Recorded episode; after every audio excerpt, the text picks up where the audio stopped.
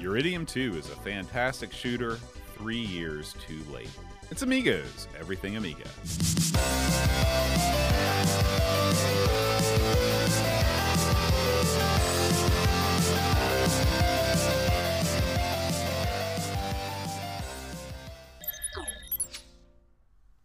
Hi, everybody. Welcome to Amigos. I'm John. And I'm Aaron. And today, Aaron, we're talking about Uridium 2. Yeah. Yeah, man. What is it about outer space and blowing stuff up that uh, that makes so many people happy? You've got to think. I mean, listen. This I'm going to address this like an educated person here, b- vague. And so, I'll look at the well. Look at what outer space is. When man understood that there was stuff in space, all right, he thought about how cool it'd be to go there, right? It'd be Mhm. cool to like go to the moon or Mars, right? And then, but that kind of got boring, like in the 40s. So then it was like, how cool to be going to space and then like maybe find aliens. That'd be pretty cool, right? But then that got boring, right? And then it was like, man, if we go into space and there's aliens up there, we may have to blow the crap out of them. And then bam, someone was like, that's it. Ship to ship combat in space. That's going to be awesome. And then the rest is history. Because who doesn't want to watch an impossible fire happen in the vacuum of space? I know I do. That's so I think that's the way I look at it, man. Do you do you ever get hung up on the fact that there's always there's always a certain group of people that are there raising their hands at the back of the room saying, "Well, actually, you wouldn't hear any sounds of explosions in space because it's a vacuum." Does that ever get to you? Well, I mean, listen, there's two approaches to it, right? Some like in, in science fiction, for example. Sometimes you've got, but listen, sometimes it's huge, hideous explosions. The Death Star explodes, or or, or whatever. But then occasionally, uh, sci-fi goes the opposite directions. There's a great Doctor Who. Uh, where Doctor Who's stuck in, in space, right? He, he and so he reaches in he, he reaches into his uh, into his vest and pulls out a cricket ball and he throws the ball and it hits a spaceship, bounces back, he catches it, and then uses the momentum of the ball to shoot across to the other ship. Yeah. Wow! I always thought That's that was cool. clever. Yeah, that was the great. That was the doctor that played cricket and stuff. The point of the matter is, you can use both if you're clever, you know, uh, and you can even intermingle them, sort of like like say Babylon Five did, or or, or uh, Firefly, where you you would get the explosions, but you would also get some other stuff that would happen. So I I kind of like a little bit of both, but I don't mind a big, huge, epic explosion in space because I like explosions and I like spaceships blowing up and blowing each other that- up. Do you think the Death Star is the number one most iconic space explosion? Well, I mean, listen, Star Wars has undermined itself over the past several decades. So I don't know. It's, I mean, yeah, I mean, it's got to be up there.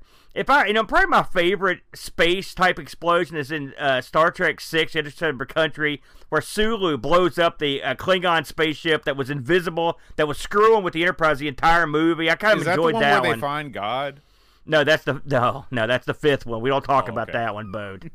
Horrible. All right, Aaron. Well, let's talk about Uridium 2. Mm.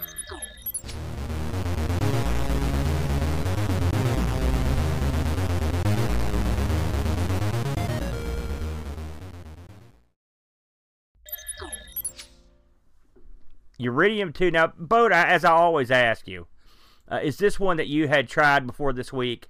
Never, never, Never. Uridium or its sequel. I will say I had played both, and uh, I did spend this week becoming much better acquainted with the second one, and to a certain degree, the first one, because I felt like there was some a, a reason to try it. So, of course, we're not gonna get too far into it, but Uridium Two uh, is the sequel uh, to a very popular game. Was mostly popular outside the C64 called Uridium.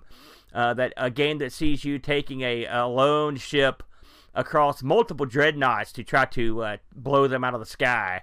Uh, they did not reinvent the wheel with Uridium 2, but they did uh, they did sort of re-envision it to a certain degree.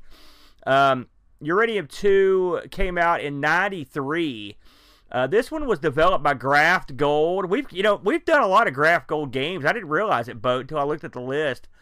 Uh, they did Fire and Ice and Off Road and Paradroid 90, Rainbow Islands, uh, some They're uh, one of the most veritable European Yeah, uh, developers yeah. for sure. In fact, we covered them pretty recently with that uh, Sim- Simulcra, if you'll recall that yeah, one. Simulcra, yeah. And we even did Virocop a while back.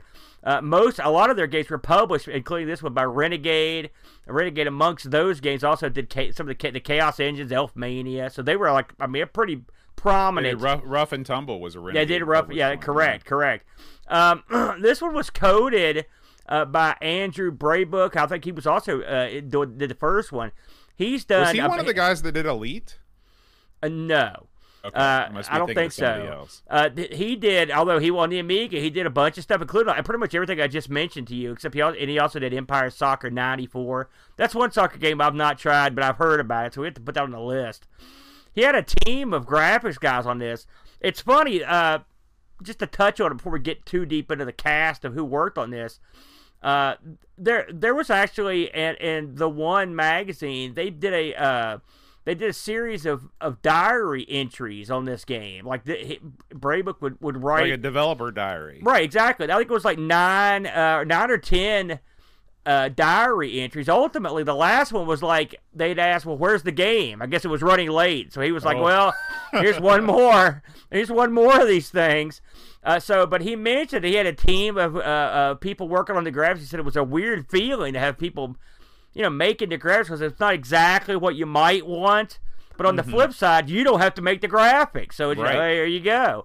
Uh, most of the people that worked on this uh, graphically didn't do anything else on the Amiga, with the exception of a fellow named Simon Sheridan, who worked on uh, many of the games we just mentioned. The music of this game was done by Jason Page. Again, he worked on a lot of the games we just mentioned uh, Off Road and Fire and Ice and Paradroid 90, Putty Squad. Uh, so and so he was a I would say uh, sort of a you don't hear much about him, but he did some pretty decent stuff. Master Axe, one of his. And then lastly, the lady's uh, voice in this. Uh, it, there's a, if you hear that lady talking, that's mm-hmm. Emma Kuberly, and she actually okay. went on to do some stuff on the Genesis as well. So she even had a, a little role out on this. So I got to ask you both. Um, did you look this manual up, perchance?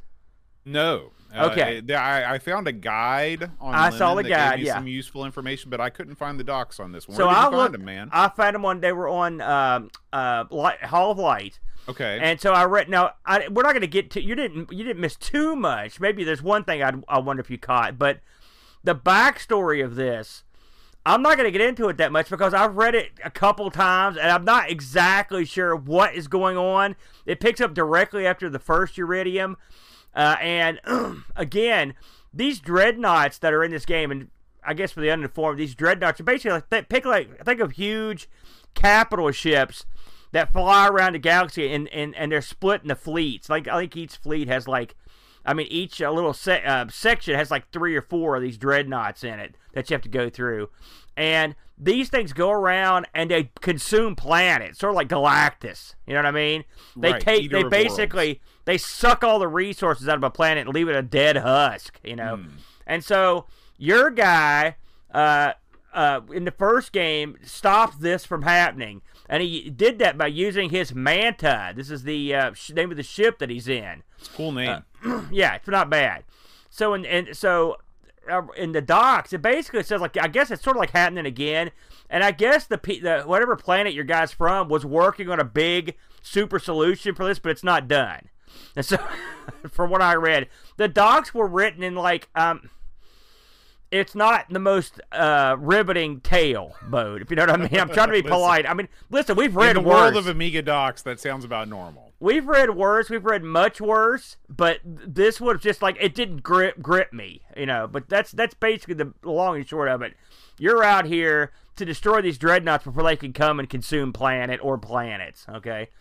Um, when this thing comes up, boat, first impressions? Uh, I was impressed with the speed. First of all, uh, this the speed of the scrolling, but not only the speed of the scrolling, like going fast, but the way that you can control the speed of the scrolling with the stick. Um, I was expecting a lot of jitteriness. I was actually expecting some slowdown when you do sort of slam on the brakes. I was expecting things to be weird. Um, other first impressions is very chaotic when you first start the game because if you, you if you try and play this like a normal space shooter uh, you're number one you're going to get wiped out pretty quick and number two there's just there's a lot of things that are coming at you just as fast as you're going at them. Um, so this was a game that i i had to kind of stop take stock of what was going on and really kind of reprogram myself to think about this game as not being your normal horizontally scrolling R-type space shooter. Yeah. Uh, this game is uh, reminds me, uh, you know, on ARG, me and Brent have tackled. I can't remember if it was maybe me and you as well. There's a there's a game for the Intellivision and the I think the Atari 8 bits called the Dreadnought Factor. Yeah, right? you guys did that on ARG. And the Dreadnought Factor is very similar to this, in that except in that, in that one. Uh, you fly across a capital ship, and your goal you you make passes, and with each pass, you try to blow every conceivable part of the ship off. And when you finally do that, the ship explodes, and th- there's a bunch of dreadnoughts heading to come to get your planet. So, so it's very similar.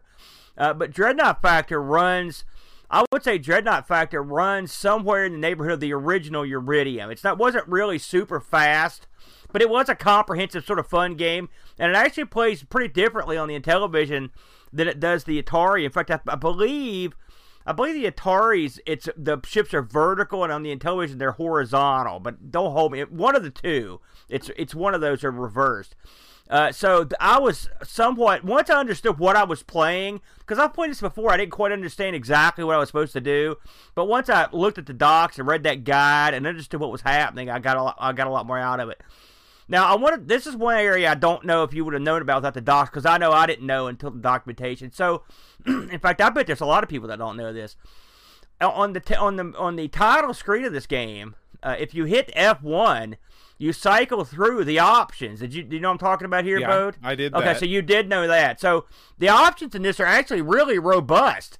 Uh, you've got one to two players hot seat, and then you've got two players simultaneous where one player controls the Manta, and one player controls like a satellite ship that just fires and sort of can move around the Manta. Oh, okay, yeah, and, they call that like girlfriend mode in like Super that, Mario Galaxy. And then they've also got they've also got a mode where you play one player or two players where and you both have a second ship tied to you, like a wow, robotic okay. ship. That, That's uh, cool. So if you're having trouble with this game, uh, you can you can switch to this mode where you get like a basically like a, a robot ship and it's sort of like it sort of like follows you around and shoots at the same time you do, and so it gives you a lot of extra firepower. It's especially potent on the bo- on the second stage when you're blowing up the reactor. It's a real big help there, and it can it can get killed too, you know.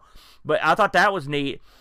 It's also got like a what's called like a it's like a frenzy mode or something that requires uh, AGA play and it it, it it's uh, like two players, crazy, all kinds of crap on the screen so at there, once. There's a this is a game that it's an OCS ECS game, but there's a mode that requires AGA. Yeah, yeah, that's uh, incredible. Yeah. I think that that is seriously the first time that I've ever heard about doing that. It's you know, it's in the docs. Amigos. In the docs, I think I've still got the docs up here somewhere. It, it, it mentions that it requires the AA chipset. So one would wonder exactly at what point they were this development was going on, what that was right. going on. You know, but that because I, also, I, think that that was the early code name of AGA. Yeah. That was like with the ombre and all that junk. There were some people on the EAB board. I was just nosing around to see if I could dig anything up, and they had mentioned that this game had been uh, had been mentioned in a preview as a CD32 title, right? And uh, sure enough, here comes Galahad. Uh, Galahad, I always enjoy his stuff. Yeah. Uh, Galahad the old cracker. He said Re- uh, Renegade passed on Uridium 2 CD32 uh, because it did so badly that they didn't want to publish it. And Binary Emotions almost picked up the title, and it didn't publish it either. And so, as far as they know, there was there was never a uh, a CD32 release of this. Boy, like specifically, that's a, that's a real shame. That's a real shame. Well, I mean, it's is... something you could have done. Right, because sure. if you look at uh, some of the Drek that appeared on the CD32, it's clear that if you were a CD32 owner, you would literally buy anything they put on the shelf because you were so starved for games. So this is actually this would actually be. I mean, this is a game. I'm just going to go right into get in there, get in there, Bo. This. this is a game that you don't play like I said, like R Type. This is a game that you sort of your your speed, you're constantly turning around, you're constantly varying your rate of speed. It's a very manic play style. I found it to be a very manic play style, and it's a style that I found suited itself much better to the D-pad than a joystick, which is sort of the opposite of the way that I feel about a lot of shooter games, which are just basically better with a joystick. With this game, being able to just kind of mash down on the arrow pad and be able to quickly change direction and speed together there's just something that I found very satisfying about using the D-pad to control my ship. And if they could have thrown in, you know, some extra button support with the the CD32 uh, and and kind of expanded upon it a little bit, uh, this this really could have been great. And I think that it would have sold just as well as anything else in the CD32. I mean, if this came out in 1993, it was right on the cusp of, of all that stuff. So it's unfortunate, and I would like to know more about that that decision process. Uh, but anyway, uh, talk a little bit, Aaron, about well talk a little bit about the the mini game in this. I want to hear your, well, your words on what you think this is going on here. So here's how this game works, because because to describe the mini game, you sort of have to explain what's going on. So as we mentioned, you start off in your ship, and you're like basically like phase one. You're and the phase one is you go across multiple capital ships, smaller capital ships at first, and you you try to eliminate all their guns. Okay, and after a while, uh, you will get a note that will uh, flash on the bottom of the screen. It says, you know, now try to land, time to land. And I'm on the capital ships somewhere. There's a landing area, like a landing strip, with two like arrows pointing at it. Depending on the ship you're on and the color of the ship and whatnot, the arrows will vary in color, but don't, you can see them. And what you do is you line your ship up and sort of fly over those two arrows, and your ship will land, come in for a landing and then it's time to to go in there and try to take out the warp core or the or the core of the ship, the power core. And this is an interesting area because you're in sort of a zero G, like almost like a jetpack area, where you sort of have to hit the thrust button to keep yourself aloft, and you try to shoot the central core that's uh, covered in shielding. So at first, it, you, it generates a little bit of like fire to come off of it, but it's not super tough. And what you do is just keep shooting this thing until you've worn off the shielding, and then you just can shoot the core. Now, when the core goes, uh, it blows up and the ship starts to crumble. Okay, so at this point, you're faced with a choice, boat, and the choice is I can because as this thing crumbles, power ups start appearing all over mm-hmm. the place. You can stick around and get these power ups for as long as you want, uh, uh, but the uh, chances of you getting hit by debris increases because it's coming down basically random. It's just like the ship's exploding. If you hold your fire button down, you uh, uh, like basically a warp a warp area will appear, small one, just man sized, and you can just go up through it, and then that finishes the level. You can die in these cores, and if you do, you don't get the the ship doesn't blow up so you need you've got to get out of but there. You you do the ship doesn't blow up, but you do move on to the next. You ship. you do advance, but you, the ship doesn't blow up. Right. If you get out of there uh, after blowing up the core, then you're treated to a neat little uh, part of the game where the ship sort of goes up like it's like it's uh, like ash, basically, just like it starts separating in a really cool way. It's a really yeah, cool. It effect. looks really cool. It's almost like it's being consumed by flames, totally consumed. Now, if you played Uridium, uh, did you say you never played the original Uridium boat? Uh, not until this week. Okay, so so you did play it then. In the yeah. original Uridium, it's the the opening levels is pretty much the same. You flying across the dreadnoughts, taking out the guns, uh, you know, t- fire, getting fired upon by other ships, taking out those ships, uh, avoiding walls, which we'll get to. But in the original Uridium, the bonus level is much goofier where you're basically there's like I think it's like six or seven strips, and there's on each side of the strip there's a light. A light. One side will have like points, and one side will say like out or exit or whatever. And you've got to it's timing, and every time you get one right, the light goes up a level until you get to the top and blow up the ship. It sucks. I've never liked that in Uridium, and I thought this uh, this uh, ending was made a lot more sense and was a lot more fun and a lot less random than the uh, the one in Uridium. What, what, what was your thoughts on that boat? I didn't get to the bonus stage in Uridium One. I found Uridium One to be hard as nails, and the reason why is because there are so many things you can run your ship into. Uh, in Uridium One, you have these raised platforms.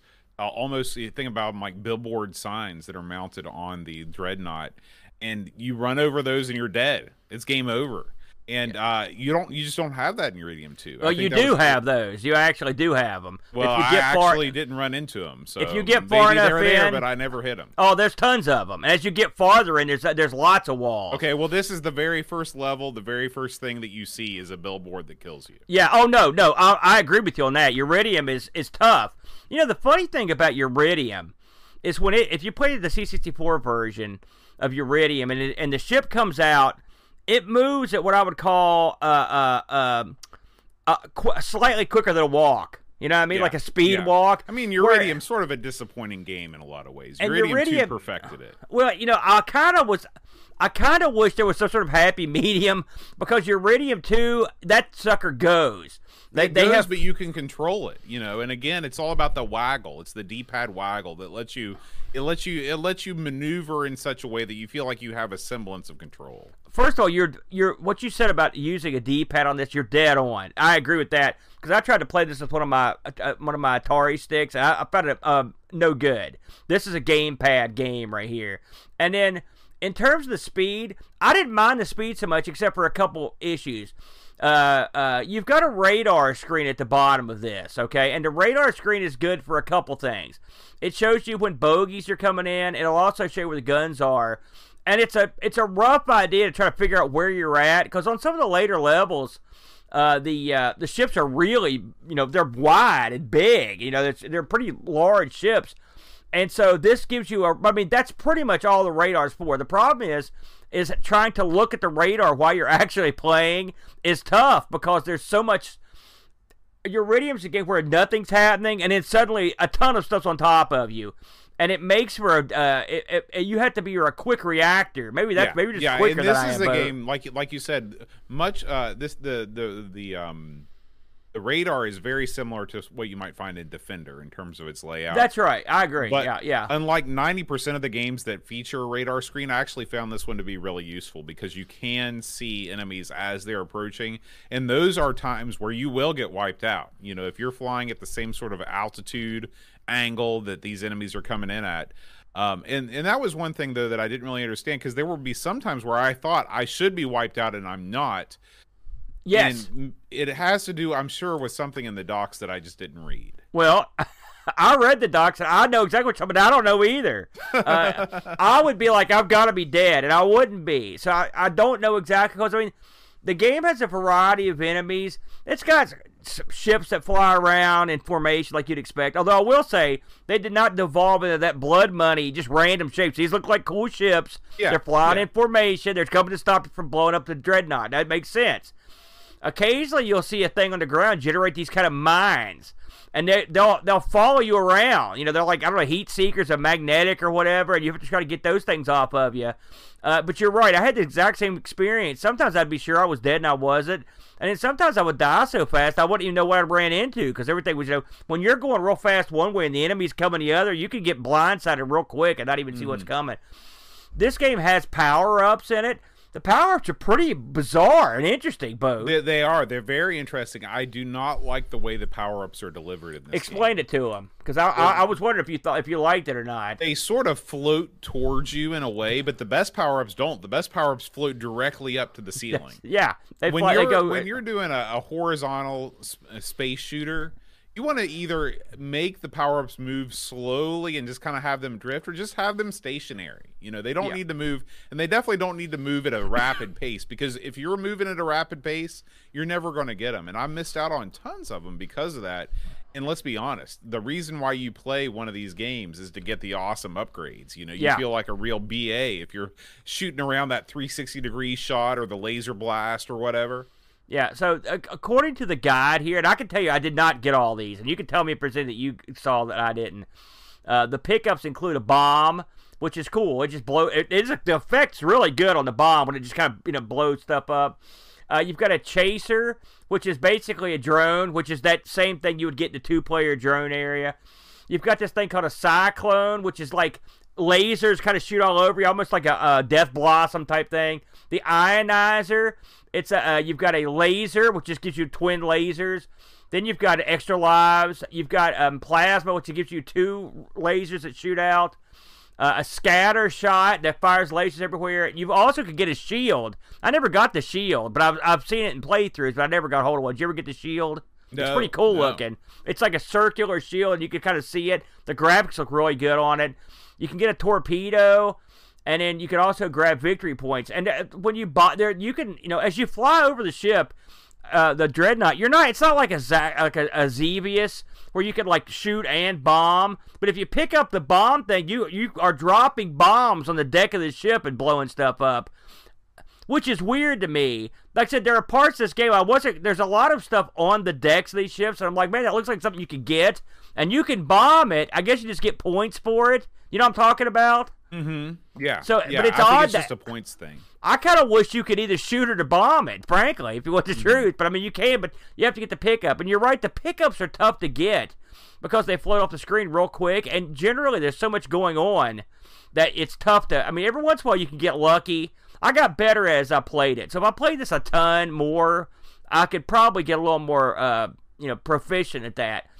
Um, as you go through the game, the bonus level gets a lot tougher, or I, I guess it's the second level, whatever you want to call it, uh, because things orbit the core on top of the shields, and they look like to me they look like battery watches, or you know, Mm-hmm. Yeah, you know, or yeah, watch batteries, watch yeah, batteries. little I got it coin cell batteries, right? That's right. And they but they actually gyrate and sway in this really cool way and they'll extend out like an octopus arm. I thought that was a uh, really slick. Gameplay aside, but graphically and audio, what did you think of this uh, presentation on this thing? It's great. Great. I loved it. I thought this is a again, if this game would have come out in 1990, hot on the heels of, you know, Hybris and those other classic shooters, this would be remembered as one of the highlights of the Amiga. The problem is is that this game came out way too late. It took way too long to develop, and by the time it came out, other space shooting games had already sort of taken over and this one in, in a lot of ways the mechanics are sort of dated by comparison um, but looking at it through the eyes that I look at it, which is like I don't care when it came out. Let's just see what it what it looks like. Um, I think this game is great. I love the variety of enemies. I love the animations, the explosion animations, the weapon animations are all gold. I love the fact that you don't lose the game by losing the minigame. That's probably my least favorite game mechanic of all time is when you beat a level and then you have to do a mini game and then if you lose the mini game you have to beat that level again. We've seen that a fair number of times on this show. Yeah. That does not occur in this game. Um, I love the way the dreadnoughts explode. I love dreadnoughts. I love the dreadnought factor. I think that's a great game too. Yeah, I yeah. love the idea of you are again. It's a very Star Wars sort of thing to do. You're flying over this just mammoth flying vessel in space, blowing up targets on it while you're trying to you know evade the bogeys that have come out to get you. It's a great concept. Um, I'm surprised there aren't more games like this. To be honest with you, uh, I think this this is a triumph, and it's a shame that it's not it's not really well remembered, as well remembered as I think it should be. You know, I I I, I was expecting not to like this. All right, I've never been a big fan of the original. Yeah, Uh, completely different than the original. If Well, you played it- the original and you didn't like it, play But I mean, Uridium it- too. It's they just took the, this is one of the few times where they took a game off one of the eight bit machines and when they made their instead of just making Uridium Amiga style, they actually did all the stuff you people want you to do. Let's improve the graphics. Let's improve the sound. Let's improve the gameplay. Let's make it look like it belongs on this 16 bit system. And they did that, and I give them credit for that. Uh, I think there are. um this game does. It's you can get pretty good at this starting out. It, when again when the when the obstacles start appearing more, I found it a lot more harder because you've got to really pay attention to your maneuvering. You know, the docs mentioned that you could, you know, one of the things you could do in this game is like make your ship like do a barrel roll. You know, what I'm talking about boat, and you can sort of mm-hmm. make it. I, I've read the docs and people talk about how you could use this to maneuver between walls and stuff. I'm thinking to myself, I don't, I'll never get to a level where that could be possible, and I can never pull that off. The the manual even talks about the possibility of landing upside down, and you can't do it. And I thought to myself, I never, I, I never used that aspect of the game. So there are probably gameplay elements here that I, are were lost on me because I never got to the point where I needed to pay attention to doing barrel rolls. I'm sure that's early on. There are six different big levels in this. Uh, so you're, I mean, it's a pretty expansive game because each level is comprised of like these di- different sets of dreadnoughts. You'll know when you start a new level because the uh, there'll be there's a screen where it's loading that'll have like some kind of like it'll name the fleet and it'll have sort of like a picture of what the fleet looks like on it. You know what I'm talking about? So Mm-hmm. which is kind of that's cool. Uh, I like the destruction you can write in this. I really, what I would love to see is like a combination of this and the Dreadnought Factor. I like how I like the Dreadnought Factor actually what you do to the ships more than I do in this. Although as you get f- further into this game, they t- pull out extra goodies like thrusters and stuff that you saw in the Dreadnought Factor that I liked. So that's pretty cool. I just never got that far. I just had to watch the video to see him. Uh, but I, I wish the speed of this was about two thirds, and then you had the Dreadnought Factor ships. That'd be the perfect game. With all that said, I really stunningly was surprised how much I enjoyed this. I played it a lot this week. I went back to it. I try, I uh, uh, tried different controllers and tried different strategies. It's not. It doesn't start off deathly hard, so you can at least figure out what you're doing. I thought. Did you think that? What do you think of the level, of the learning curve on this? Yeah, I mean, I, I love the fact that I could beat the first level. Once I figured out what to do in the game, I could beat the first level without trouble. And Yeah. that's all I ask. In any Yeah. game, that's all I ask. And I'm Yeah. disappointed so many times. Yeah, and the radar screen, I mean, it, it does a good job. Listen, it tells you that that- it gives you the idea of the three things you need to know: where are the bad guys, where are the guns, where are the walls. That's really all you need to know. If you can get your mind, your your brain to keep one eye on it while you're playing, then you can do pretty well at it, I think. But your the audio was top shelf. The gra- I'm surprised, boat, that this doesn't get more uh, praise. um, To be Yeah, honest with yeah, you, I, I am too. It's it's it's a it's a mystery.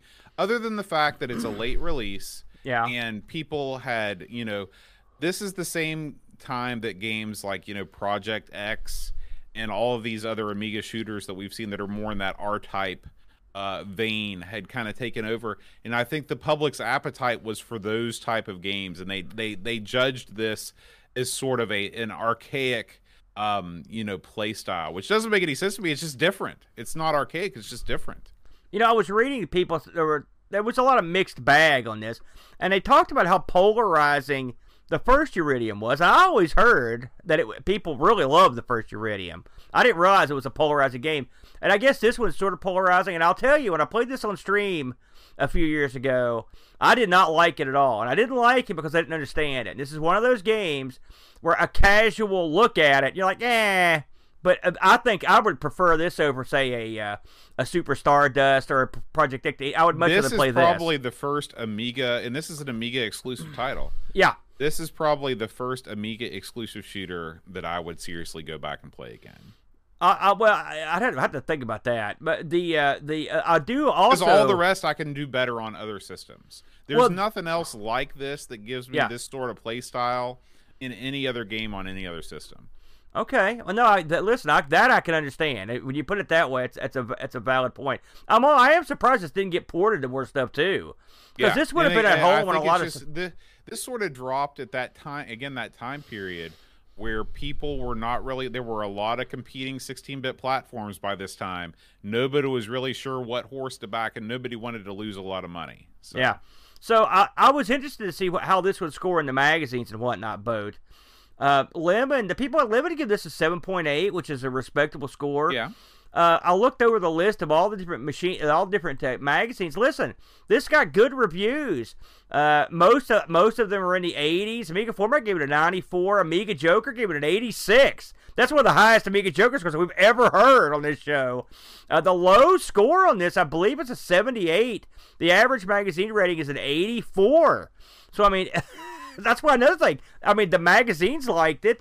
Uh, I don't understand why this is. No one talks about this one. I know I'll, I'll talk to more than a few people that know this game existed. For, and so I wonder if it was just a limited release. I mean, you, the thing is, you've got a you've got a great uh, developer, you've got a great publisher.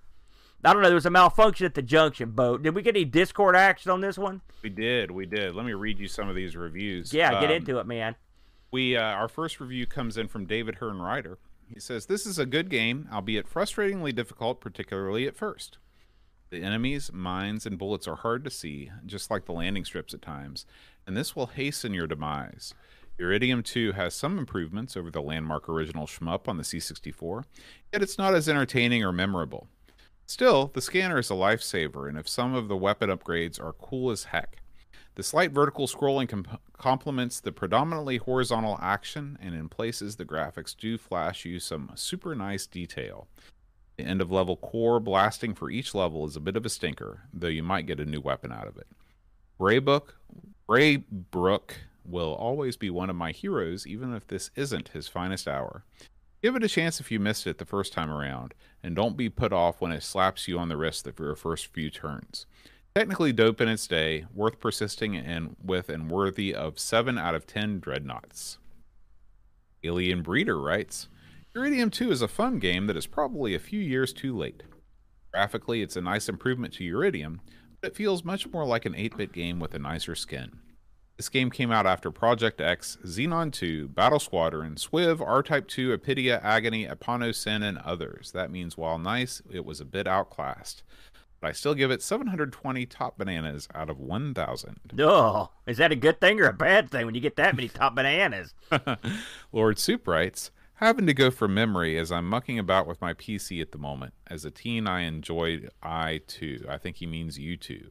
They could have added a bit more to the core gameplay, but if you want old school, brutal arcade action, it's definitely as good as its C64 forebear. Limited but fun. 7 out of 10. And Pajako6502 writes, Slow down, you crazy fool. You're going to get yourself killed. Oh, don't worry. I already crashed. Uridium 2 takes the classic 8 bit scrolling shooter that wowed us back in the day and slaps a 16 bit Coda bait on and bolts a little minigame between ships. The graphics are classic Amiga looking graphics and it all looks great. The music is banging and it moves at a heck of a pace. I actually wasn't a fan of the between level blow up the core thing as I found it a bit irritating for not much payoff, as you are more likely to buy the farm than get any useful hiccups. Sadly, I didn't get nearly enough time with this game, but what I did play I really liked. So if you're into scrolling shooters, give this one a whirl. The only downside is at our age, the old reflexes are not what they used to be, so you might find it a bit too fast paced and need a bit of a lie down afterwards. lots to do, lots to like, very little to hate. 8 out of 10. Very good, Boat. Um, one th- I wanted to mention something. I forgot to mention it earlier. So when you when this game starts uh, and when your ship appears on the screen, there is a really rocking animation of like your ship coming out of warp or something. You know what I mean, Bode? Mm-hmm. I love that.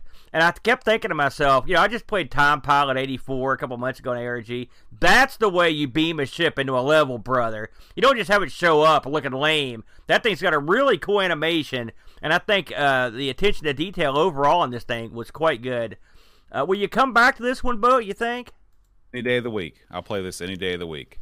I'm right there with you, brother. Welcome to Retro Rewind.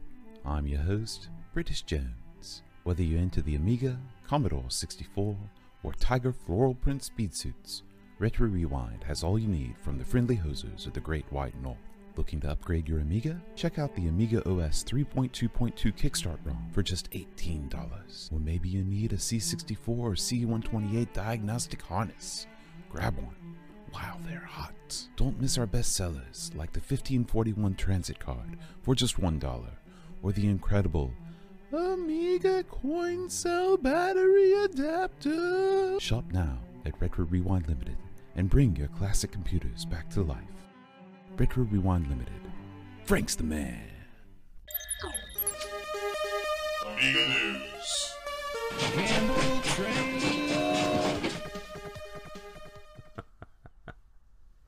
All right, Aaron. Big news week this week. Oh yeah.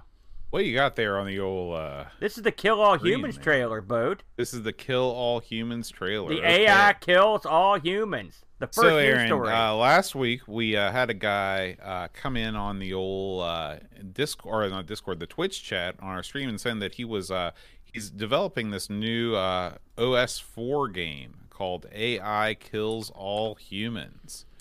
Uh, Oh, didn't I get a remember that, to, yeah. uh, yeah, I didn't get a chance to play this this week, but uh, it looks like a, a, a pretty pretty fun game. And he did send me a message afterwards saying that he is looking for beta testers.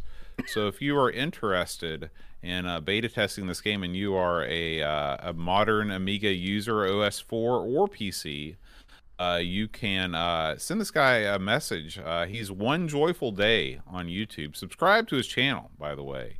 Give him some love. This looks kind of uh, awesome, Boot. I'm looking at this.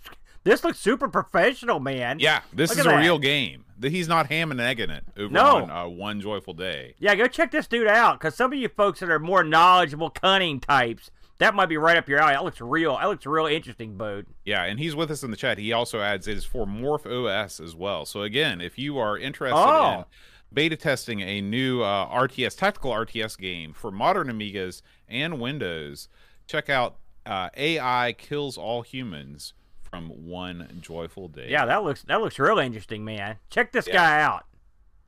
All right, Aaron. Next up, this is this is a little little something. Worms the board game. You know, Yeah. we, we we love Team 17 because they've Yeah. managed to squeeze out every last drop of profit from the Worms franchise, the the franchise that saved the struggling software company. Or so we thought. to keep them afloat. yeah. Um, and uh, they are uh, they're going back to the money bank for Worms the board game. Aaron, are you a big fan? Now, I know- I know in the past you've played some video game based board games. I think you tried uh, Centipede or uh, you got one of those for your birthday a couple years back, right? Listen, I play them all. You know, you got to remember, me and Brent did a- a show where we played Berserk, the game, Yeah. and we played Pac Man. You know, so I love this stuff. And I'm not telling you, look as as I look at this, uh, I don't know. I, I guess is this this is uh, coming soon, or is this a Kickstarter? What are we looking at here? this is going to be a Kickstarter. I knew it. Uh, but I'm clicking here and I don't believe. Oh yes, it has been launched, so we're right in time, Aaron. Oh, good. Fi- This thing, this thing is now launched on Kickstarter. They've already met and exceeded their goal 10x. Yeah. They were funded in 13 minutes. They've already raised three hundred and twenty-five thousand dollars for this game, uh, Aaron. And uh, this thing is, uh, let's see, it looks like you are going to be paying about a hundred dollars uh, for uh, for uh, the the game. Now, you you you you chuckle. In, in a way that makes you feel like this is not the normal price for board games now, but I don't know if you've looked at the price of board games these days.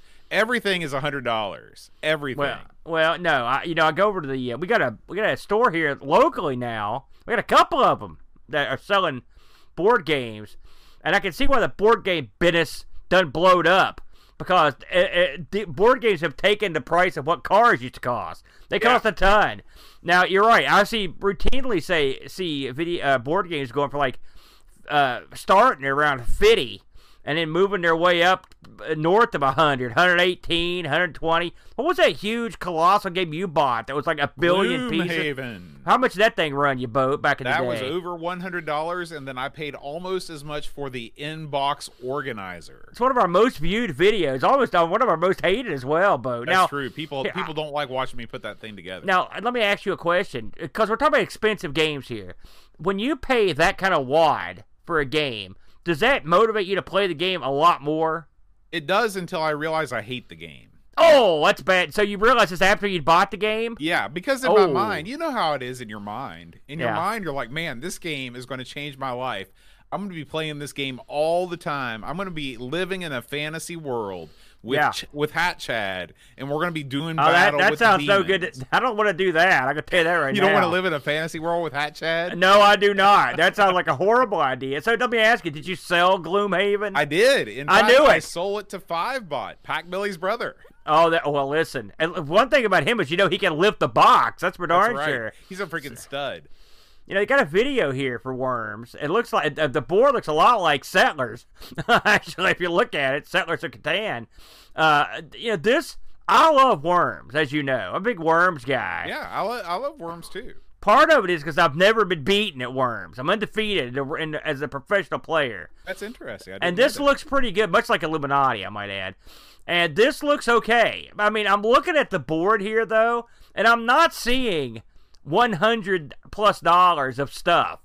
I guess the little worms are going to cost something. Maybe maybe they're pewter. Maybe they're gold. They're not. They're not pewter. Oh, what- I, I mean, it. it I, the disappointment I, in your sort of- voice. I sort of agree with you on this one. I mean, for a hundred dollar game, most of the time when you buy a game like Gloomhaven, I mean that is a game you get you get bits. They're bits to beat the band. This game does not does not uh, communicate that to me. You've got a stack of cards. It looks like you've got about a dozen worms miniatures. You get and you've 45. got a, a, a tile 45. cardboard, uh, some tile cardboard pieces. That's it. It does include the five to six player expansion. That's kind of neat.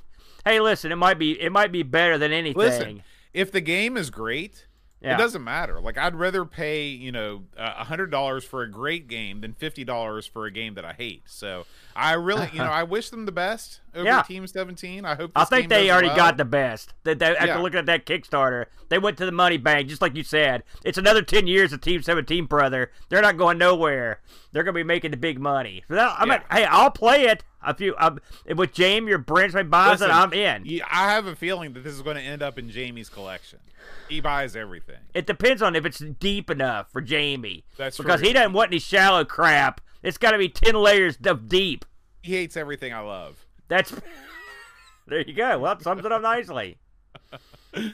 All right, we move on, Aaron, past the Worms board game in to the 2023 World of Retro Computing. Oh man, this is gonna be the bomb. us. Yeah, it is.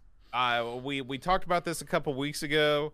The World of Retro Computing is a two-day vintage and retro computing conference in Kitchener, Ontario, uh, on uh, Canada. I'm so used to saying uh, Kitchener, Waterloo, Ontario, Canada. There was a drum corps that was from up there called Les Etoiles. Do, uh, do you, in do you realize how huge that town is? I thought it was like some nothing happening. I I talked to think Frank on Dutch that Boy might have been from Kitchener too. DCI fans, let me know. That, Uh, that yeah, town's there's a- big, brother. Yeah, It's Kitchener's huge huge. It's I didn't know. We, we found out from Frank. It's like 250,000 people live there. Did, did- so- Before that interview, did you know how big Kitchener was? Were you like me and no thought it. I thought it was like you know Huntington or something, or maybe maybe like uh, uh, Lexington or something. I mean, it's a big town. It's a huge town, and it's all going down in that town. Listen to these lineup. Frank told me who was going to be on this show. Tell me, man. You got Bil Herd. You ever heard of him? You ever heard, heard of of. Bil Herd? How about your buddy from Ireland, Dave Haynie, the That's right. No, And wow. what, an old favorite of mine from back in the day, Jeri Ellsworth, will be there. Uh, the inventor extraordinaire. By the way, I don't know if you Mm-hmm. saw. You know, she's got a new company now, and I saw a commercial they did for it. It was one spicy meatball. It's, she's Really? Jeri Ellsworth's not screwing around, brother. she's got this is some this is some crazy stuff she's got cooking. But uh, this is Frank's all up in this uh, particular outing. It looks like solid gold money here, uh, boat. Yeah, Uh, so there, I mean, basically, if you want, if you want an at a glance, this is going to feature vintage and retro computer and gaming displays, the guest speakers you mentioned, plus workshops, land parties, vendors, buying and selling, challenges, and raffles. Yeah. all ages, free admission. That's the way you do it. Free. Man, Brought look at to all you, this of course, stuff. by platinum sponsors, RetroRewind.ca. Sponsorship uh, levels are available if you would like to uh, throw your hat in the ring. Uh, you can find all about this at worldofretrocomputing.com. And I hear the venue this year is off the charts good too. So everything Yeah. about this, it's coming up uh, double money, Canadian money. So check it out, everybody. Aaron, coming up next, we have a new video from Doug from Dynamic Computing, the 10 I've minute Retro. Amiga cast. Why don't you tell us about this one? This is another one of these videos. I, you know, listen, but the number of Amiga 4000s we currently own, no Amiga 4000. right? We don't we don't got any of them. So Doug uh, goes in, and he what he's got going on here is a straight up. He's trying to put these uh, Freeway Triton Light USB cards, Zorro two and Zero Zorro three cards to the Amiga. Now, what is this? Well, it's a USB port basically on a big card. Now, listen, we don't care about this stuff that much because we don't have we're not into this sort of thing. But the fun of this is learning how goofy and wacky these systems are. The thing that got me in this particular video is that the the cards the card side isn't keyed, so you can easily just put crap in backwards, no problem. You've got to right put into stuff, your $8,000 big box Amiga. you've got to put stuff in certain slots, and then there's a whole section at the end of this where Doug just tries to randomly get crap to work. You know, and with the USB port, guess what? The success rate, I'd say, is about 35%. It Ooh. don't know. You know what I mean? It, it's an Amiga. It's not gonna know what the crap's going on. It's from- it's it's old. It don't know.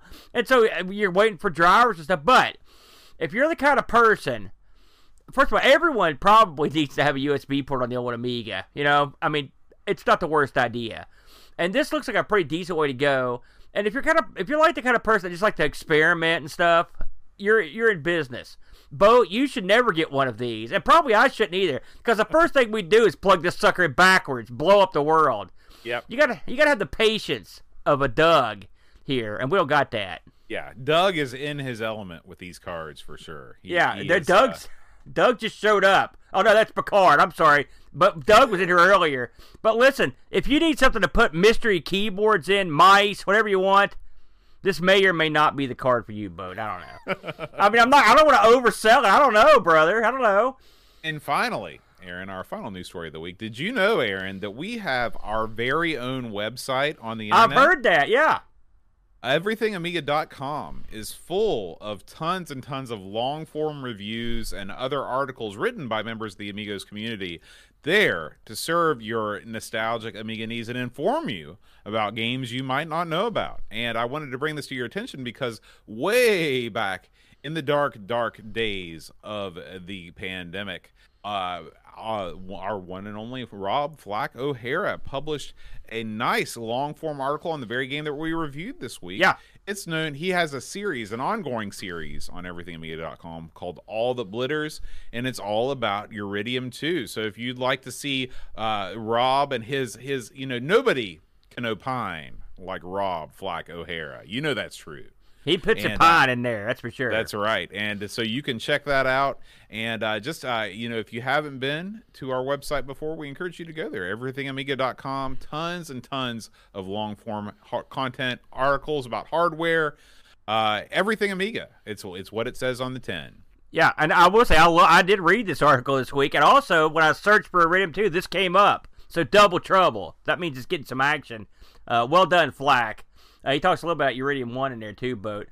Hey, uh, you know, Boat, uh, as we move down the line here, you know, I just had to get this in the mail, Boat. I figure, I don't want to brag. I know we talked about this a couple weeks ago, but I was talking to Boat before the show. Uh, I got a I got a few copies of uh, the newest edition of of uh, Amiga Addict in the mail. And if you're watching at home, I'm just gonna hold this up. There it is in print, so no one can say we made it up right there. Boat. It's an article on me, you, and the Brent in there. They've got us in our track suits. There we are. And I can tell you, as I held this in my hot little hands, I ushered my kid in here. I'm like, look at this kid. I'm like, look at this, look at this article. And for a brief moment, I felt like a real important big man. But What was Luke's reaction when he saw it? he was very impressed because if you're if you're in a magazine, by God, that means something. Uh, and I think you know because if you you're it's funny you you popped in on uh, everythingamiga.com. There was a time way back in everything Amiga where like there was a fellow, and I've mentioned this before, that was like doing an Amigos magazine. They changed the name eventually, but still, I was super honored that in my name a dude would put articles in there and like call it. I was like, wow, this is great, electronic magazine. Never my wildest dreams. And I thought number one, there would be an Amiga magazine, and number two, that we would have a small feature in it. Uh, it's it's a it's a, a ego driving uh, thing, Bo, but it makes me happy. I'm appreciative of the guys over there at Dunk, all the guys that put did that. Uh, I don't know if they know what that kind of thing means to a guy, but for me, it was a pretty big deal. And I'm sure your people thought it was pretty cool too, Bode. They did. They did. And uh, of course, the biggest news of the week. Aaron, happy uh, 67th birthday. We appreciate uh, all of 67? your Take off! service on this earth. Um, I'm gonna punch you 67 times next time I see you. Aaron, I got to know on the big day, what did you do to celebrate? Well, I went to work. Uh, I uh, uh, uh, my buddy got me a box of donuts. That was Well, nice. see, the way that I see it, as soon as you walk into the lab, all those cute lab girls you're always talking about, they throw the confetti into the air, and No. then Greg blows the.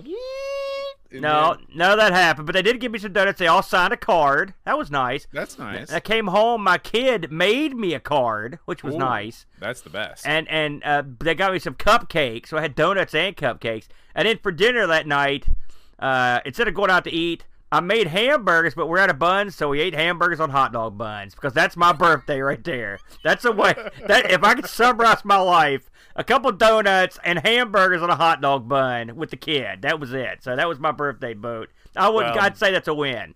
Thank you, You though, know, boat. I'm glad that you're. I'm glad that you've you've made it another another revolution around. And, uh, Thank you. we'll, I uh, appreciate Of course, that. we're going to celebrate in style on Sunday. Oh, man, so, I'm- Aaron, I'm what do we got death. going on on the old YouTube channel this week?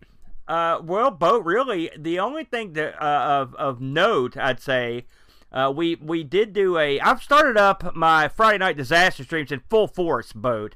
So over on the Ami- uh, Amigo Stream Team channel, I had a, lot of fun last week playing with my new TI 994A boat. I, it was my foray into the 4A, if you know what I mean. You like that? You know, Aaron. Before we forget, I don't Yeah. want to. I don't want to cut off our, our riveting uh, recap of our YouTube channel. Yeah. But tomorrow it's going down. Oh yeah. going down for real, as they say. Tell us about what's going down tomorrow, Aaron.